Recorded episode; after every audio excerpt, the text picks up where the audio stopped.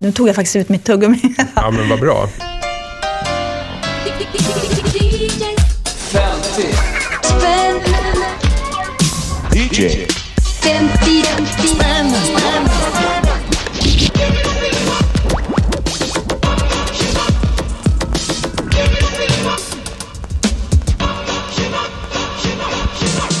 Det är DJ 50 spänn igen. Sveriges dammigaste och absolut billigaste musikpodcast.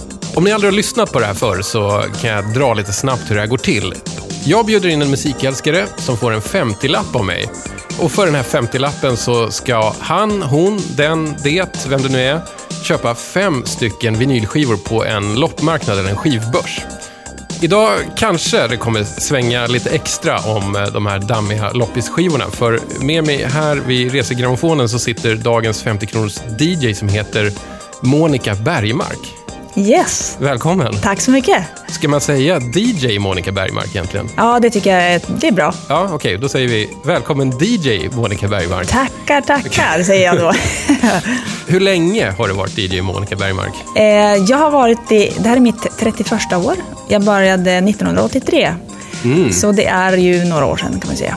Vad körde du för, för liksom stil på musik 1983?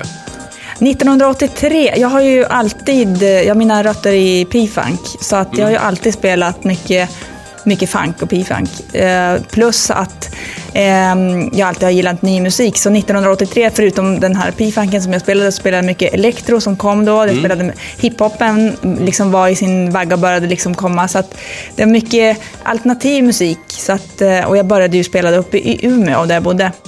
Hur, hur var funkscenen i Umeå? Den var fantastisk. Var den det? Alltså Umeå är en, fortfarande en extremt bra musikstad så, och, och folk är väldigt öppna för ny musik.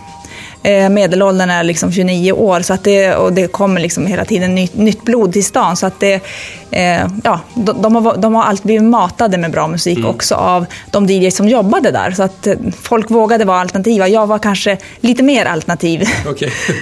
än vad de orkade med. Men jag hade väldigt bra backning från ja, mina chefer på det här stället som jag jobbade. Så att om någon försökte tycka någonting så gick inte det hem. Liksom. vad, vad var det som fick dig att vilja bli DJ? Alltså det, det som var fränt tycker jag var ju att eh, när jag började gå ut som tidig tonåring liksom på Folks park och såna här ungdomsdiskon och såna här saker så fanns det i Norrland var det liksom överbefolkat av mobila diskotek.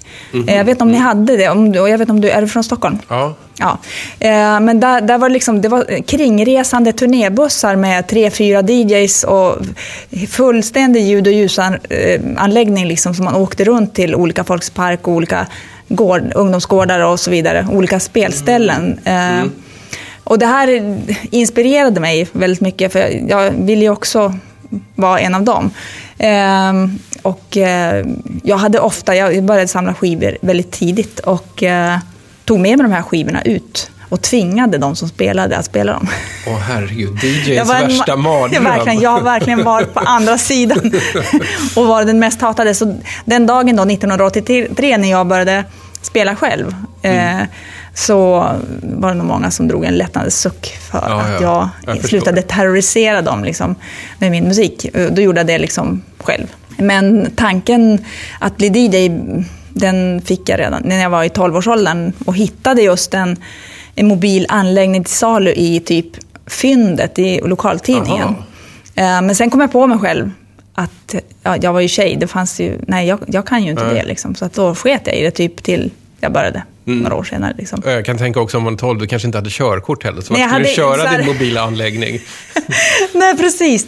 Nej, men så att, eh, tanken har funnits länge, men jag förstod inte att jag kunde göra någonting av den förrän lite senare när jag var lite mer vuxen. Men hörru du, till, till vardags är du radiomakare och, och ljudtekniker Ja. eh, på Sveriges Radio. Precis. Är, är du en sån här riktig ljudfascist? Eh, nej, jag är mer en musikfascist faktiskt än en ljudfascist. Okej. Jag, däremot hemma, jag, jag samlar på genlek-högtalare. Eh, och det är, f- för de som inte känner till det märket så, nu kanske man inte ska göra reklam, men det är skitsamma. Det här, Nej, det här- public det här är service. inte får man- public service. här får vi Gör- prata om vräk vad på. vi vill. Jag Ja. på. Jag har 12 stycken sådana hemma i olika modeller och två stora subbar. En i köket och en i vardagsrummet och jag har liksom värsta surroundanläggning. Och, liksom, och så ska det vara vitt och så. Det, det, på det sättet kan man säga. Men det är inte så att jag är ljud, så att jag fördömer dålig ljudkvalitet. För ibland kan det finnas en vinst att det är dåligt fast att man kan göra det. Mm, mm. Så att jag är inte sån hi-fi så. Nej, inte på okej. det viset. Mm. Men däremot så är jag, har jag väldigt svårt att gå, gå ut på grund om, om det inte är musik som jag gillar. Då Mm. är jag hellre hemma. Det jag egentligen har tänkt hela tiden att jag ska fråga dig är, hur gick det till när du träffade funken? Jo, det var så här att eh, det hela handlar om en... Eh, det fanns en musikklubb förut som man kunde prenumerera på skivor på som hette Mr Music. Känner du till den? Ja, det, de här kassetterna. Kassett, ja men och, och precis. det var inte ens originalartister för det mesta, va? Ja, det fanns båda delarna. Okej, ja. Men sen så, ibland kunde man få, också, få till, skickad sig en, ja, någonting som man inte hade, någon bonuskassett så att säga. Okej. Som ingen hade Mm. någon koll på. Hur som helst, jag var inte med i Mr Music, men det var min bästa kompis Helene. Som var så lik mig så att de kallade mig för Helene och henne för Monica. Okej. Ja, i alla fall. Men så jag bytte till mig en kassett med eh, Parliament som heter The Clones of Dr. Frankenstein från 76. Eh, och den hade hon fått med som bonus när hon köpte något annat, förmodligen något coverband. Fruktansvärt rolig bonus. Jag tänker mig så här att någon kanske tänkte bara, "Ah, jag gillar Dr. Hook eller Smoke, Smokey och så får de liksom Parliament Ja. som en bonus. Ja, Här. precis. Exakt. Men ingen visste ju så himla mycket om det i Sverige då, så jag vet egentligen inte varför Mr Music hade fått tag på dem där heller. Hur som helst, jag, det var liksom mitt första möte med P-funken och då, ja, då var jag liksom lost. Och sen, sen resten. Har du, har, har du varit liksom funktrogen sedan dess? Absolut. Inte något, enda liksom... Nej men alltså, så här, det var så här att jag, eh, i och med att jag alltid har varit musik och tekniknörd, så har jag mest haft killkompisar. För det finns, de flesta tjejer är inte så in- intresserade på den här nivån. Så att jag umgicks då med några funk-killkompisar i Umeå. Och sen, sen kom liksom synten och Human League och liksom när den revolutionen började komma. Så då, jag har, alltid hakat på nya trender som jag, jag tycker är intressanta. Det spelar ju liksom ingen roll. Man kan, man har ju ändå kvar, man kan göra flera saker, man behöver inte bara göra en sak. Eh, Men då vart, jag, då vart de osams med mig. Då vart jag utesluten ur det här funkgänget. För man fick inte gilla något annat än funk. Liksom. Ja, de, de var liksom fundamentalister. Verkligen. Eh, jag, jag tänker att vi ska börja köra igenom din lilla eh, skivbunt här, som är då Mm. Fem stycken uh, vinylsinglar som du har köpt på en loppis någonstans. Ja, på Va- Var Söder. köpte du dem? Eh, På Söderloppis på Göta källare. Okej, som alltså är en sån här temporär loppis som öppnar då och då, eller? Ja, alltså som jag fattade så kör de lördagar och söndagar. Okej. Mm. Ehm, och, eh, och det var faktiskt, jag tyckte det var ganska trevligt. Liksom. Det var, I och med att det är som egentligen på ett, kan man kalla det för diskotek? Det, är- Mm, jo, men nattklubb, Ehm, alltså, ja, men ja, nattklubb. ja. Liksom. Och så det är liksom musik som går i, an, ja, liksom, i DJ-anläggningen som rullar på. Liksom. Eller då är det någon som spelar där. Och så sen är det lite små stånd med allt möjligt. Och så är det kanske, det var två stycken som sålde skivor just då. då. Hörru, jag ska ställa några kontrollfrågor här innan vi kör igång. Mm. Har du köpt en skiva helt på måfå med stängda ögon? Ja, Har du eh, plockat på dig en så kallad skivbörsklassiker? ja, Har du gjort en chansning? ja, Har du köpt en skiva som du haft tidigare? yes, Och har du köpt minst en skiva som är riktigt, riktigt bra? ja, Och har du hållit budgeten? ja. Härligt! Då tycker jag vi kör igång med den första kategorin. Nostalgiköpet. In 1965, Vietnam seemed like just another foreign war. But it wasn't. It was different in many ways, and so were those who did the fighting. In World War II, the average age of the combat soldier was 26. In Vietnam, he was 19. In, in, in, in, Vietnam, he was 19. In, in, in, in, in, in Vietnam,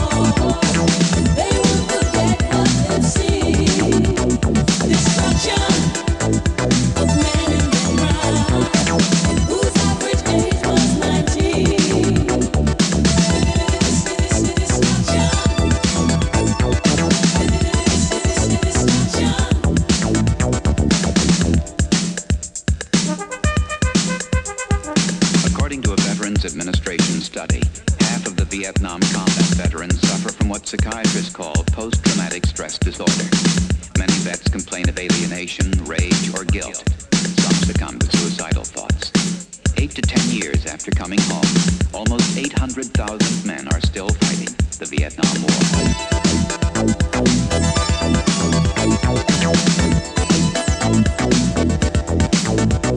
Det var kanske en lite wobblig eh, skiva det här. Ja. Eh, Men det, det, så är det. Alltså, vi spelar skivorna i, i det skick som de kommer i. Men jag kan ju avslöja att jag hade inte ens kollat om det var en skiva Nej. i själva... Men det var det. Alltså, Fodralet, och det var det. Själva skivan klaffar med omslaget. Vad var det här, Monica? Det här var Paul Hardcastle eh, med en låt som heter 19 från 1985. Det här är faktiskt en av de första skivorna som jag köpte. Det, jag vet att det inte är den absolut första, men kanske en av de första fem som jag köpte. Mm. Eh, så att jag, jag, jag får ju lite, ja, men nästan gåshud av att höra den. Ja, men det får jag fortfarande också. Även om det, jag vet inte, man kan tycka, det här var ju liksom ett one hit wonder. Liksom. Han, Mm. han gjorde ingenting innan och eh, han har inte gjort något efter vad jag vet. Eh, Ja, ingenting man har hört talas om. Jag kollade faktiskt. Det, det, han, han har släppt skivor hela, Jo, hela men vägen. inte och så här, lyckats- men ingenting har slagit. Nej, men precis. Och jag, jag vet att den här släpptes någon gång, åtminstone på våren så fanns den på import. Och jag eh, började spela den här uppe i Umeå när jag bodde där. Och sen var det också precis i övergångsskedet, jag flyttade från Umeå till Stockholm, för jag fick jobb på Daily News Café i Kungsträdgården eh, och skulle börja spela där. Så att det var, därför, den här liksom, den, den följde med precis i övergångsfasen från flytten från Umeå till Stockholm. Liksom. Och den är ju tydligt influerad av elektro, som jag var hooked på då. Så att, ehm, och så det här med samplingar var ju nytt. Så att det är en av de första hitsen vad jag vet med... Det här är ju som en demonstrationsskiva för en, för en ny och fräsig samplermodell från 85. Ja, men precis. Men det är ju jättekonstigt. Det- Alltså det, det här är ju å- å- 80-tals elektro med någon slags nyhetsklippscollage. Alltså det är ju så här, hur, hur kunde det här bli en jättehit? För det var det ju. Ja, det var ju en superhit. Och eh, dels hade den ju, den hade ju ett budskap och det var ju också, det handlar ju liksom om den här posttraumatiska stressen. Ja, som, men exakt. Jag tänkte som- nästan säga det. Det här, är väl, det här är första gången som jag någonsin hörde den termen, tror jag. Det, det handlar, vill ju liksom lyfta fram det på något sätt. Så därför, det är lite nyhetsjournalistik också, på något sätt liksom. Och det vet inte jag om han tänkte på den här, på, eller hur han tänkte när han gjorde den. Men han, Jag vet inte, jag, jag tror att jag bara tyckte att jag tyckte det här lät fränt. Ja, jag allmänhet. tyckte det var fränt, för det var ju liksom ingenting, man hade ju inte hört. Egentligen, ja, det är ju liksom, han har klippt från en dokumentärfilm liksom, och, Mm. så sen, och nyhets, från nyhetssändningar och sen så har han lagt till electrobeats och lite svängig melodi. Liksom, lite Mm. så här, ja. Vad var det för eh, elektro som du började köpa på 80-talet? Det fanns en samling som hette Electro. De här från Street Sounds. Ja, Street Sounds. Ja, ett, två, ja, tre, bla fantastiskt, bla bla. ja. Och, och framåt. Så att jag köpte jag, jag handlade ju, köpte ju import från Vinyl Mania i Stockholm. Eh, som kom med posten. Och sen så, ja, det, och där fick jag då den här första Electro 1. Med de här Wiki Wiki Song och de här Mm. jättedåliga scratchlåtarna egentligen. Man tycker det kanske idag, men som ändå var väldigt banbrytande då. Liksom. Mm. Det, det är liksom, för att bara säga en helt annan sak, men om jag gör musik, om jag ska producera musik själv, så blir det gärna elektro av någon jättekonstig anledning. Mm. Men jag gillar ju liksom, min medelhastighet är 92 bpm. Det är min bästa rytm. Mm. Okej. Det är liksom perfekt att dansa till. Och liksom. Men om jag ska göra något, då är det över 120. Liksom. Mm. Jättekonstigt. Mhm. Och det låter alltid som elektro. Det, är, det är på grund av det här säkert. Det är på grund av det, det är Paul Hardcastle och Africa med Battlesfield. Jag, jag kollade faktiskt lite, lite bara runt lite så här Spotify och iTunes och allting så här, vad jag kunde hitta av Paul Hardcastle. Det, det verkar som att han sedan 90-talet har ägnat sig åt att eh, göra mer så här, vad ska vi kalla det? Smooth jazz. Och du tänker dig sån här eh, konstig, väldigt, väldigt inställsam jazz med smetiga saxofoner som man ibland kan höra om man kliver in i en taxibil någonstans i USA. Ja, okej. Sån musik hör han nu, verkar det som. Lite mer hiss. Ja, lite åt hisshållet. Sådär. Ja. Alltså, det, är, det är fortfarande så här, det, det, det är lätt att lyssna på. Det, Mm. Man stör sig verkligen inte på det, men det är också lite, alltså, lite ljummet. Kan Ja, man säga. precis. Hör du, eh, ska vi hoppa till nästa kategori? Ja, det tycker jag. Random Access Vinyl. Alltså den totalt måfå-valda eh, skivan. Precis. Oj, oj, oj, oj, oj. Inplastad och fin. Ja, det, den är i ganska bra skick alltså. Ja. Ska vi köra A-sidan eller? Vi kör A-sidan tycker jag.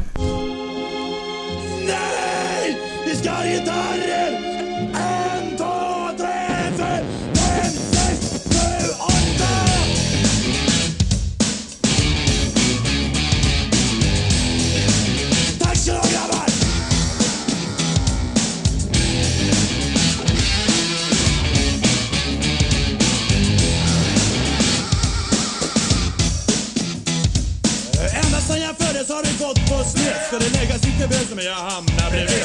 Som en liten räka var jag dum och mätt. Spöa morsan med farsan för det var så rätt. Det bästa från sporten tack vare spriten Uppesvärna höll på att få ner mig i skiten Nu är jag stark, det är ingen lek För jag snodde en massa piller från ett apotek.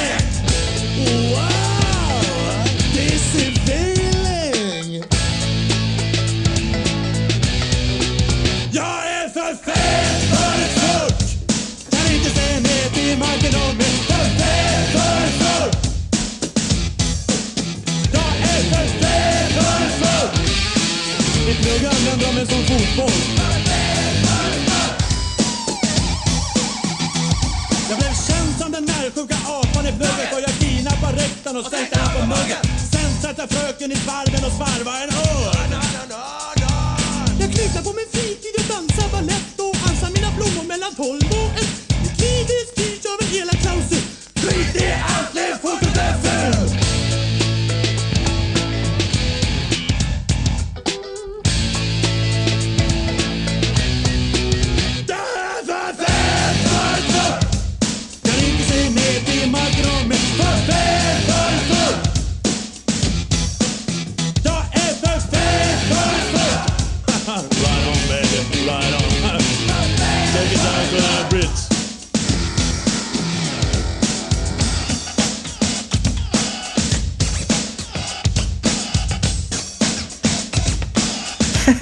Okej. Du- Du får ava den här helt enkelt. Ja, det här var Svullo och Electric Boys med Far fet för ett fuck från 1989. Oh, eh, Och man blir, ja. blir ja. man inte på bra humör när man hör det här, då, alltså, det, ja, ja, man skrattar. Mm. Man, man kan ju bli på dåligt humör om man, om man är allergisk mot så här funk och metal. Ja. Också. Det är många som är det, måste jag säga. Eh, jag, jag är själv ibland lite tveksam till hela genren. Eh, Men, men i, i, i humorsammanhang som det här tycker jag ändå att det känns lite svullo ändå. Men jag, tycker, alltså, jag tyckte faktiskt att den här var bra när den kom. Och jag spelade den ute. Eh, och det funkade skitbra på dansgolvet. Och liksom, det, den låg rätt i. Nu kan den låta alltså lite mm. beige-producerad så här i 2014. Men det var rätt då. Och Robin Rass har liksom varit med och gjort scratch på den. Just det, och det är så också. Det är, det är stjärnspäckat här också på, det är på den här verkligen singeln. full, fullkomligt. jag vet inte. Mm. Jag har alltid gillat Svullo. Och första gången jag mötte honom, det var på en luftgitarrtävling i Umeå. Just det, för det var, det var, ju, han- det var ju så han, eh, hans väg mot eh, liksom, Kändisskapet. Nej, men han vann ju en luftgitarrtävling genom att spela luftbas till eh, The Awakening med Reddings. Och eh, han, eh, sen turnerade han i Sverige i flera år under namnet Captain Freak. Ja, just det. Och då, de, de reste runt med det här luftgitarr i flera år och jag, ett av åren så kom de till Umeå, eller de var där säkert varje år, men i alla fall ett av åren så ställde jag upp i den här tävlingen. Oj! Det är det som är det roliga. Och jag har all, alltså jag spelar piano, det är liksom att spela flöjt och sånt där, men när jag var yngre. Eh, men jag har ju allt, bas är mitt favoritinstrument och det har jag alltid gillat. Och det här var ju liksom en luftgitarrtävling. Men jag tänkte, jag kör också ett bassolo till Reddings. Och jag kan ju verkligen inte spela bas. Men vadå, syns det när man kör luftbas då? Ja, gud ja. Nej, men man får ju, ja, hur som helst, jag vann tävlingen. Oj, Eh, ja, ja. Mm. mot alla killar som spelar gitarr. Eh, och det, sen om det berodde på att Svullo var domare, det har jag ingen aning om. Men, eh, eller Micke Dubois. Så det, det, det är ett här roligt minne från när jag var yngre och eh, en, ja, lite galen. Och jag fortfarande liksom, drömmer jag om liksom, att börja spela bas. Men jag, Mm, men, men alltså riktig bas då, inte luftbas? nej, nej, då blir det, då är det riktigt. riktig Jag ska bas, ju ja. slap bass. Det Ja, såklart. Men du, jag får, får ändå intrycket här att du, du, är inte, du skyggar inte för rolig musik. Absolut inte. Det är, väldigt, det är väldigt lätt att ta avstånd från rolig musik och, och liksom vara lite så här... Nej, men alltså, jag gillar all slags musik som, som, som jag tycker ger någonting, eller som, jag, ja, som, som det finns en mening med, som ger glädje eller som liksom har någonting att förmedla. Jag har ju liksom inte så här att eh, PK, eller liksom att man bara ska, att man ska vara så här frän och bara vara jättesmal eller ja, så där. Jag, jag har inga sådana. Jag har, jag har vissa gränser. Det är liksom, jag, jag vill inte spela schlagermusik. Nej, det förstår jag. Men det har hänt faktiskt att jag gjort det också bara för att om man spelar på en privatfest eller ett bröllop där brudparet vill höra något, alltså då, då måste man ju liksom tillfredsställa dem, annars behöver jag inte gå dit. Liksom. Sen är det också så här, samtidigt, jag, jag blir ändå någonstans lite ledsen av en Svullo-singel. Ja, det finns... Att det han finns... dog så ung, alltså du vet. Ja, han var allting 46 sådär. när han Ja. dog och han hängde sig, han tog livet av sig. Liksom. Han måste ha varit djupt olycklig. Och liksom, vad jag förstår så verkar liksom gränsen mellan att vara så här extremt rolig Mm. vara väldigt liten till att, få, att gå över gränsen och bli jätteledsen och Mm. deppad. Och, ja, sådär. Jag tror också att jag har tyck, inte tyckt synd, får man säga det? Att man, Nej, men liksom, eller liksom att man ville liksom, jag vet inte. Jag ville att det skulle gå bra för honom. Mm, men det, exakt det har jag också känt. Man blir lite såhär mo, mam, moders... ja, Mm. Ja. Mm. Inte så, men alltså ja.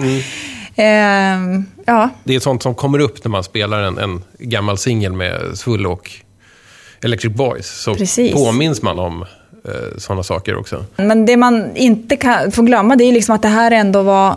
För Fet för ett fuck var en av de mest spelade låtarna i radio 89. Mm. Och sen så sålde den platina. Den sålde så bra så. Ja, så att eh, någonstans så... Det gick hem hos folk. B-sidan på den här. Mm. Svullo on acid. Alltså, de, de tänkte ändå så här, det är 89, så de skulle hoppa på Acid House-tåget i alla fall. Exakt. Jag, jag, jag har bara ett svagt minne av att han inte tjoar acid. Får vi, vi lyssna lite? Ja.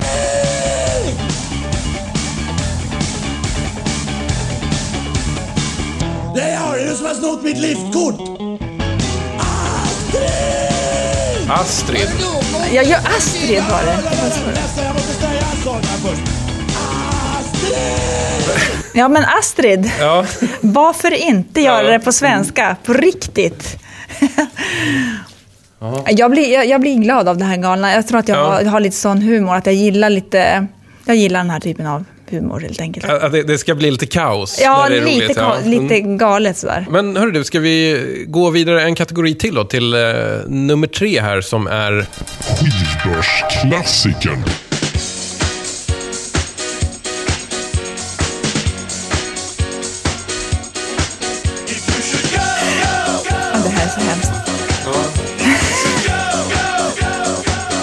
Ja, väldigt käckt.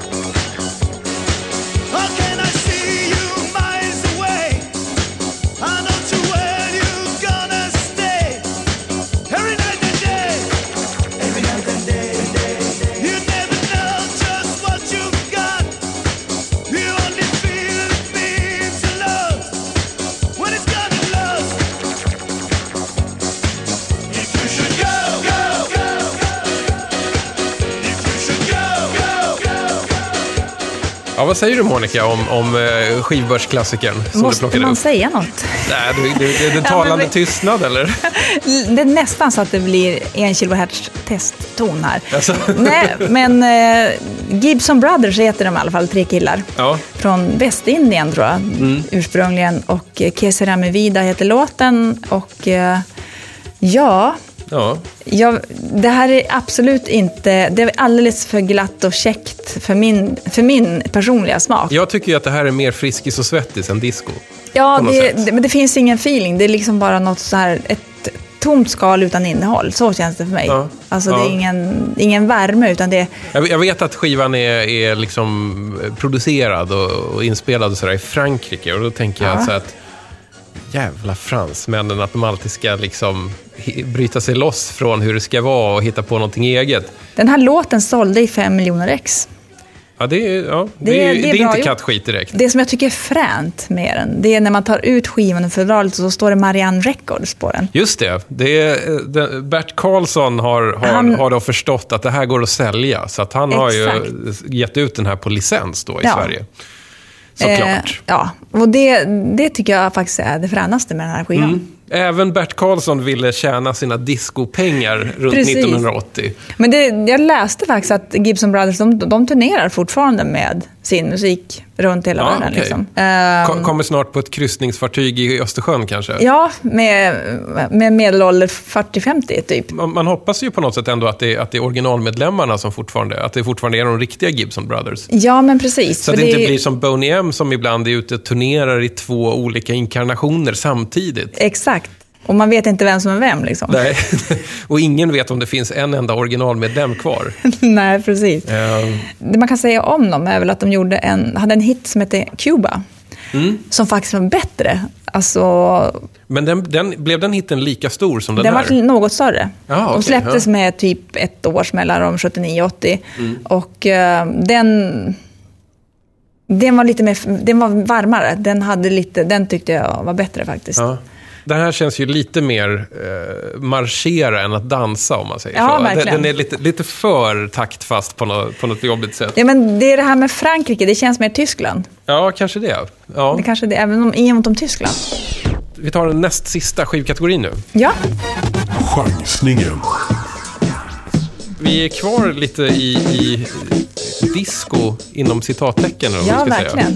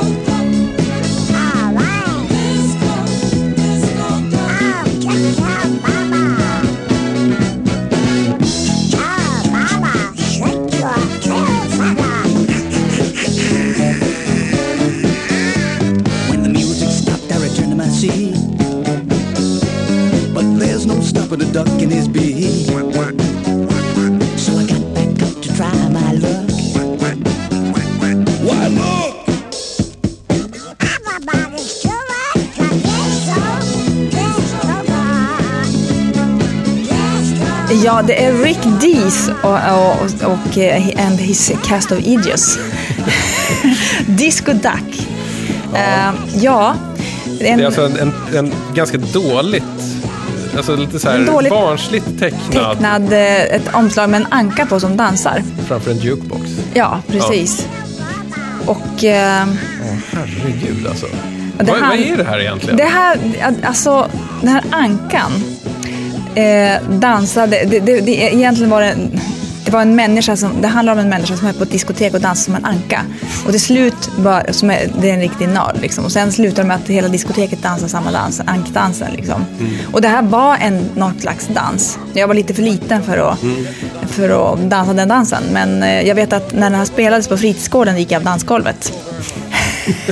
I protest då? I eller? protest. Ja, det är väldigt sällan att, att jag gör det, men då, det, jag tyckte det var så fruktansvärt. Samtidigt så är det ju, det här är ju också lite, genre, alltså lite genren eh, rolig låt. Ja, men det är det. Det är kul musik. Den här Rick D, han, han var en radio-DJ och eh, hade någon sån här morgonshow liksom. Och jag hittade på den här låten och det tog en dag att liksom göra låten. Och sen, sen tog det tre månader för att försöka sälja in att någon ville hjälpa honom att spela in den. För att det var ingen, alla bara, nej men jag, nej, jag är ledsen.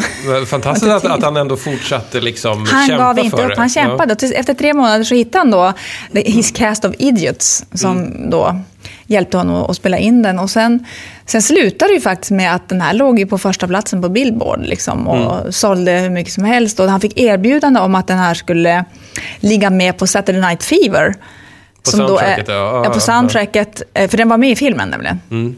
Eh, och, eh, men då så fick han inte det för sin chef. Han, så att, och, vilket är väldigt synd för Rick Dees då, för annars hade ju han tjänat så jävla mycket pengar. Han har för, varit enorm, enormt rik jag tror att. Saturday Night Fever sålde 40 miljoner ex eller något sånt där. Det soundtracket, det är ju en av liksom skivbörsklassikernas skivbörsklassiker. Det, det är ju svårt att hitta en loppis eller skivbörs där det inte finns... Liksom, En Saturday Night Fever-skiva. Nej. Nej, men alltså den, ja. Oj, oj, oj. Det, det, det, det var faktiskt en bra, ett bra album tycker jag. M- Mm. Mycket bra. Men, eh, ja den här Rick Dees, han, hade, han jobbade ju som DJ på en radiostation och eh, fick inte spela den här låten. Men, och en morgon när han hade pratat om låten, han hade alltså inte spelat den, då fick han sparken av sin chef. Så att eh, så gick det till. Ja. Och det här var väl typ det enda han gjorde, så att jag vet inte vad som hände sen faktiskt. det, det kanske döljer sig en otroligt tragisk historia här någonstans. Ja, det det. Man, man vet liksom inte. Jag forskade inte jättedjupt i vad som, vad som hade hänt. Men jag, jag hoppas att han fick ihop lite pengar i alla fall. Det Ja, borde han ju ha fått. han- om, om han har le- fått ändå. Om han har legat Ja. på Billboard och sådär Ja. och, och på första platsen. Liksom. Just den här singeln är väl lite så symbolen för liksom när disco blev bara liksom för stort för sitt eget bästa och, och, Ja. och började liksom dra till sig profitörer, skämtare och så vidare. Exakt, men det här var ju ändå i början. Det här, den här låten, Disco Dags, släpptes ju 76. Ja, just det. Så att det var ju på något sätt ändå lite grann i början på disco, den stora discoboomen på något sätt. Jag gick som sagt av dansgolvet när jag hörde den. Men samtidigt så tycker jag att, att den är lite banbrytande på något sätt, för den är ju helt crazy. De första sekunderna på låten tycker jag att det låter lite coolt. Jag tror att det, att det är refrängen. Ja. Disco, Ja, precis. Alltså det, det, det där det börjar bli fel. Liksom. Det hade varit kanske kaxigare om den hade varit lite hårdare. Liksom. Att den, men Fokuserat lite mer på det här ankan. Anka-kvackandet. Ja, men det var ju, det, vad heter det, det var ju, diskuterades ju också vem som var ankan. Om Mm. det var, många sa, trodde att det var liksom Walt Disneys Mm. Kalle Anka. Ja, just det. Att, att det var den röstskådisen. Att det var den ja. röstskådisen, precis. Och det, Men det- det var det inte, va? Det var inte det. Det var en kompis till Rick D som gjorde Ankan. Det var bra där. Jag har ett nytt jobb. Ska vi säga någonting mer om Disco Duck? Nej, jag tycker vi går vidare till nästa genre. Ja, den, nu, för nu Eller kommer vi liksom till... till Nu, nu, nu har vi så uthärdat ett tag här. Nu får vi äntligen spela en bra, en riktigt bra skiva. Ja, Fyndet.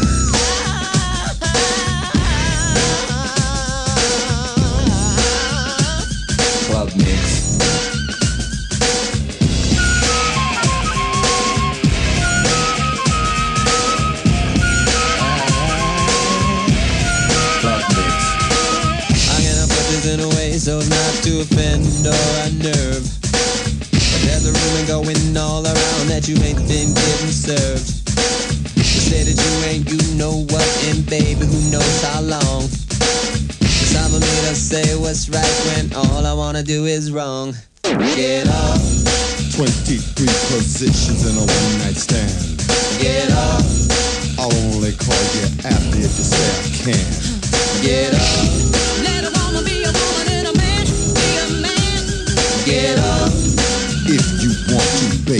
here I am. Here I am. I got the J's from a friend of yours named Vanessa Bet. Bet. She said you told her a fantasy that got her all wet. Something about a little box with a mirror and a tongue inside. What she told me then got me so hot I knew that we could slide. Get up, 23 positions in a one night stand. get up, only call you after if you say I can. get up, Let a woman be a woman and a man be a man. get up. If you want to, baby, here I am. Come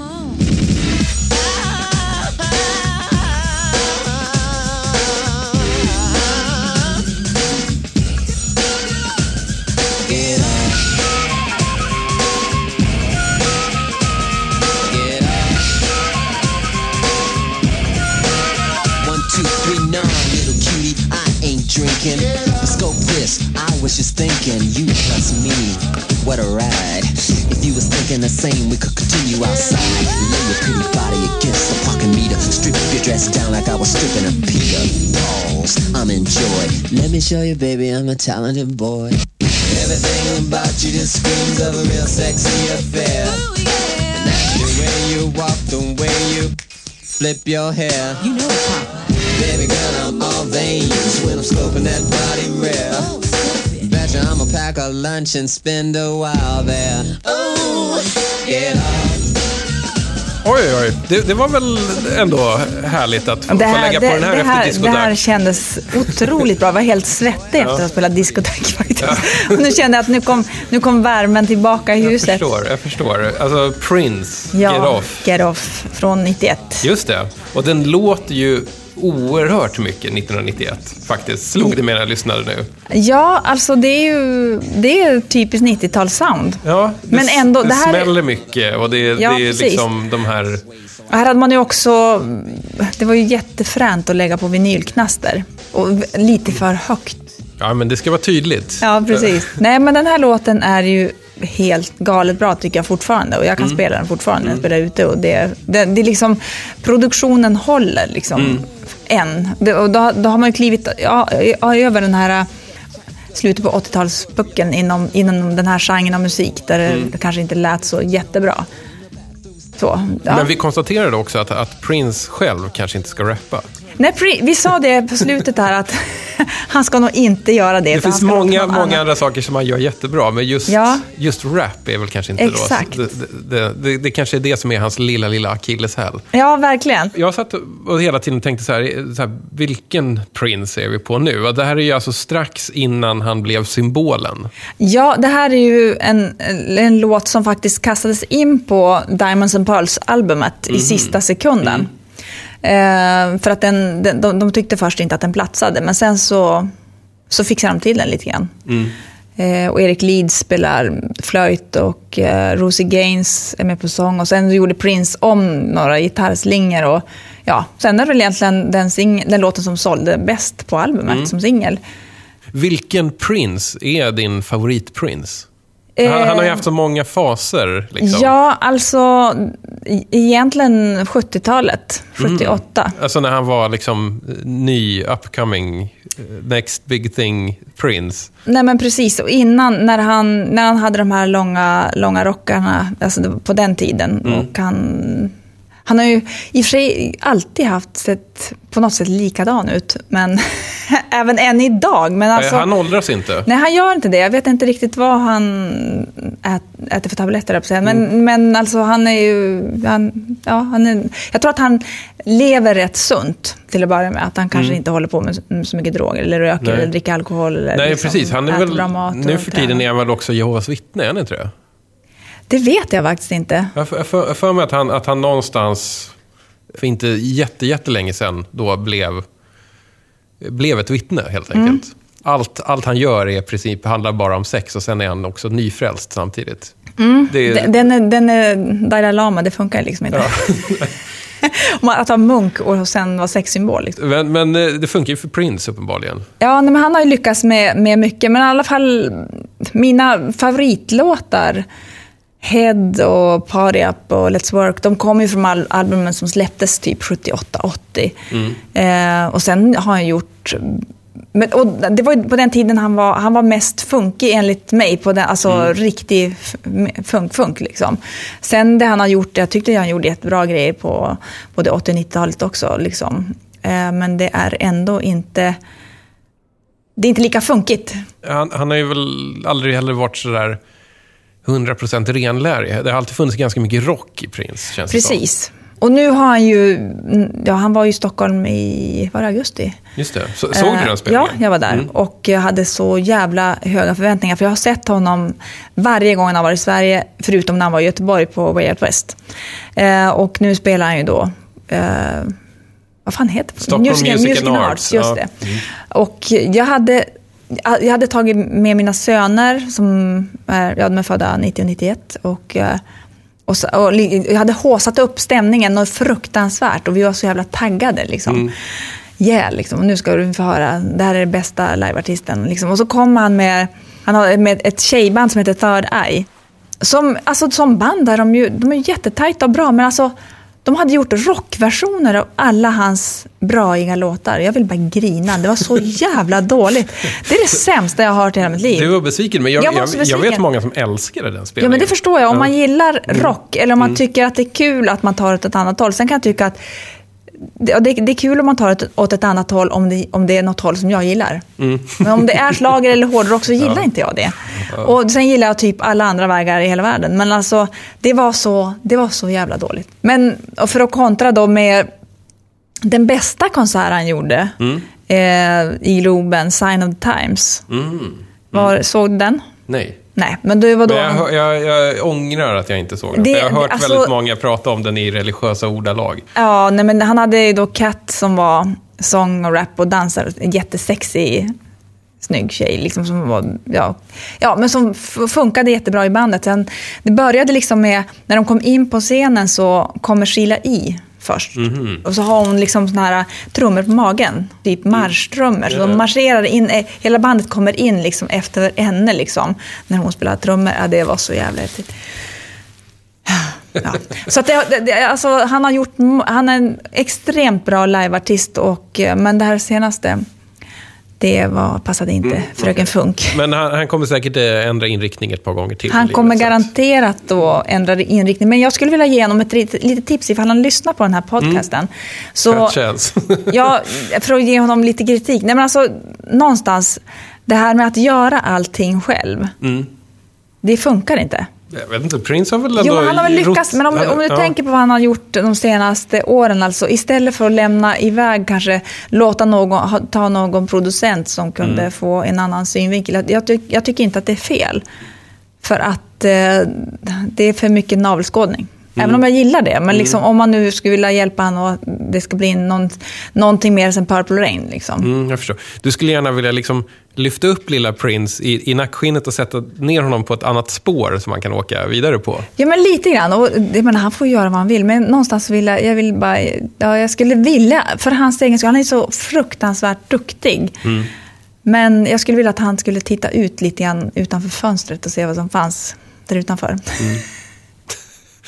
Nej, men jag tror faktiskt på riktigt att, att han, eh, han lider av det här syndromet som många gör idag. Att man gör, nu för, jag menar, Prince är ju en multibegåvad artist. Han kan göra så himla mycket. Han kan göra allting själv. Men, och det de flesta kan ju inte det. Men de flesta, som i dagens läge, så gör många allting själv. På gott och ont.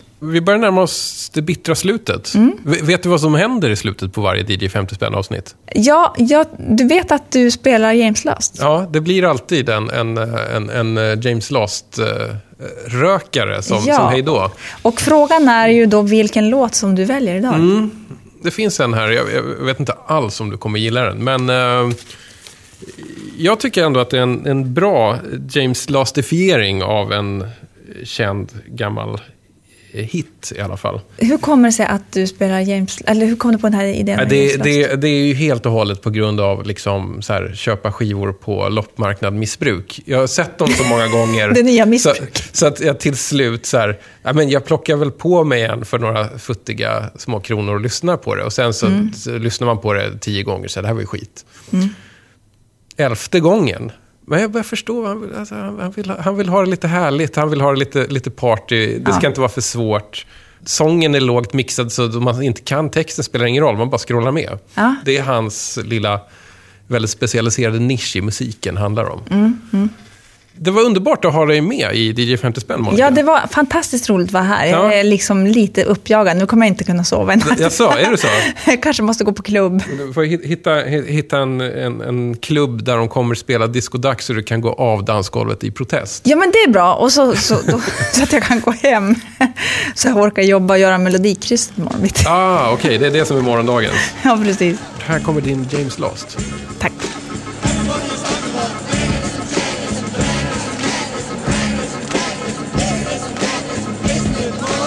Det här var ju fan tungt.